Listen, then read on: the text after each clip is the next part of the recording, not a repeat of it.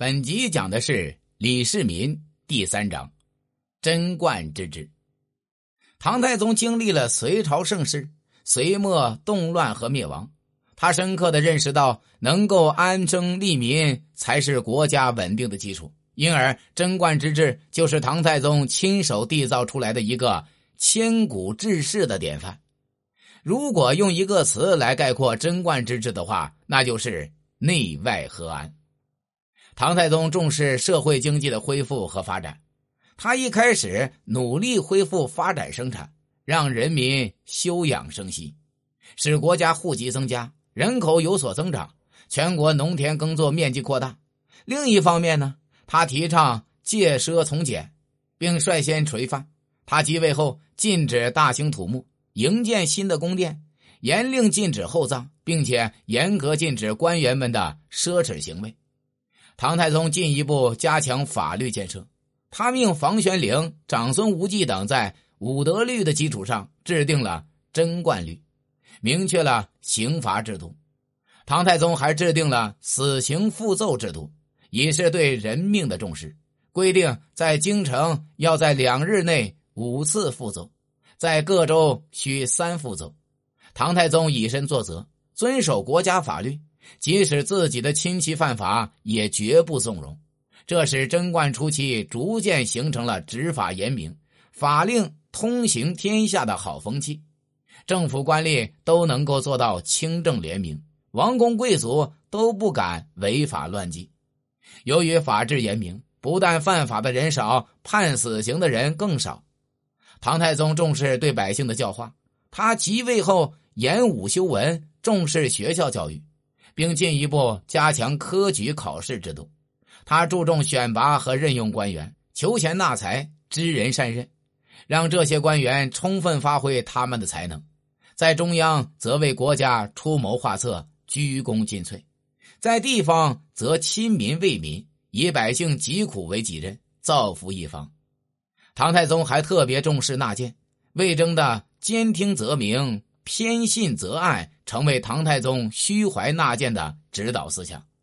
太宗以隋炀帝拒谏而亡国允身为鉴，鼓励大臣们归谏，以致贞观时期出现了一大批敢于直谏的大臣，如魏征、王圭、房玄龄、杜如晦、马周、刘伯、褚遂良等，并为贞观之治做出了贡献，以致魏征死后，唐太宗感伤地说。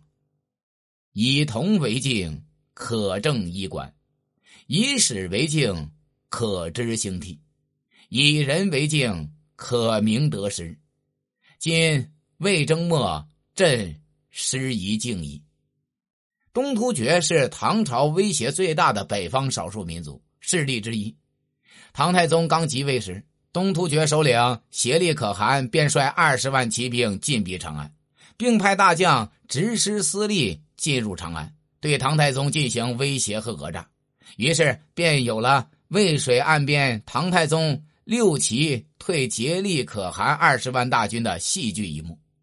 唐太宗这次是有惊无险，为了从根本上解决东突厥的威胁，唐太宗于贞观二年（公元628年）遣使者与曾臣服于东突厥的薛延陀部建立联盟。造成南北夹击东突厥的有利形势。贞观三年（公元629年十一月），命李靖、李绩、柴绍、薛万彻等大将统兵十余万，分道出击。贞观四年（公元630年春），李靖大败东突厥军，竭力可汗被俘，东突厥灭亡。对降服的突厥部众，太宗采取宽容开明的民族政策。保留其原有部落和风俗习惯，原先附属突厥的各部族臣服于唐。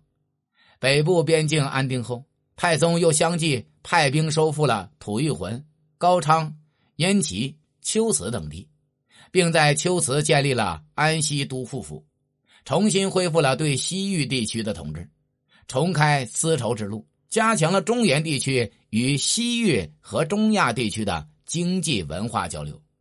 不管是被征服还是主动归附的少数民族部落，唐太宗都不强行改变他们原来的生活方式和风俗习惯，并且任命原来的部族首领作为长官来管理他们，因此他们尊唐太宗为天可汗。唐太宗还通过和亲政策来加强唐朝同少数民族的联系和团结。影响最为深远的，当推于吐蕃的和亲。吐蕃是现代藏族的祖先。贞观十四年（公元640年），吐蕃首领松赞干布遣使向唐求婚，唐太宗将宗室女文成公主嫁给了松赞干布。文成公主进入吐蕃后，带去了汉族人民的农耕、纺织、建筑、造纸、制笔、酿酒、冶金以及。农具制造等技术，对吐蕃政治、经济、文化的发展起了很大的促进作用。贞观大治使唐朝的社会、经济、文化得到了巨大发展，国内呈现出繁荣景象，边境地区的安定大大促进了各族人民之间的交往和经济文化交流。同时，许多国家的使者、商贾、学者、僧侣等来到唐朝访问。京都长安不仅是国内民族交流的大都会，也成了世界性的大都会。第四章，最终的遗憾。太子废立成为唐太宗晚年挥之不去的惆怅。他不但没有他父亲高祖托付得人的快感，反而至死都对皇位是否托付得人感到担心和不安。唐太宗与长孙皇后生有三子，长子李承乾。四子李泰，九子李治，根据嫡长子继承制，长子李承乾早早就被立为太子了。但他放荡不羁，不听规劝，亲近佞人，还纠集党羽，密谋政变。贞观十七年（公元643年），李承乾谋反被废。太宗本想把有才气的第四子魏王李泰立为太子，长孙无忌等重臣极力反对。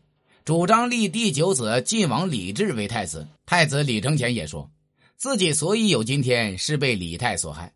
如果立李泰为太子，更加说明了太子之位是可以通过经营得到的，会使后世效仿，国家将不得安宁。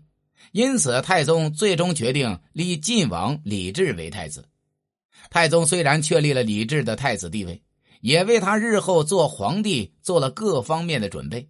如太宗在废掉李承乾和幽禁李泰后，也清洗了他们的同党，让当时的重臣都兼任东宫的官职，培养他们同未来皇帝李治的感情。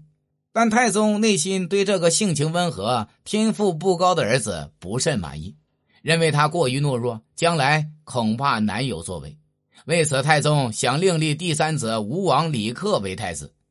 认为李克在许多方面与自己颇为相像，但遭到长孙无忌等重臣的反对，让太宗坚持嫡长子继承的原则，并说太子理智仁孝，足以做一个守成之君。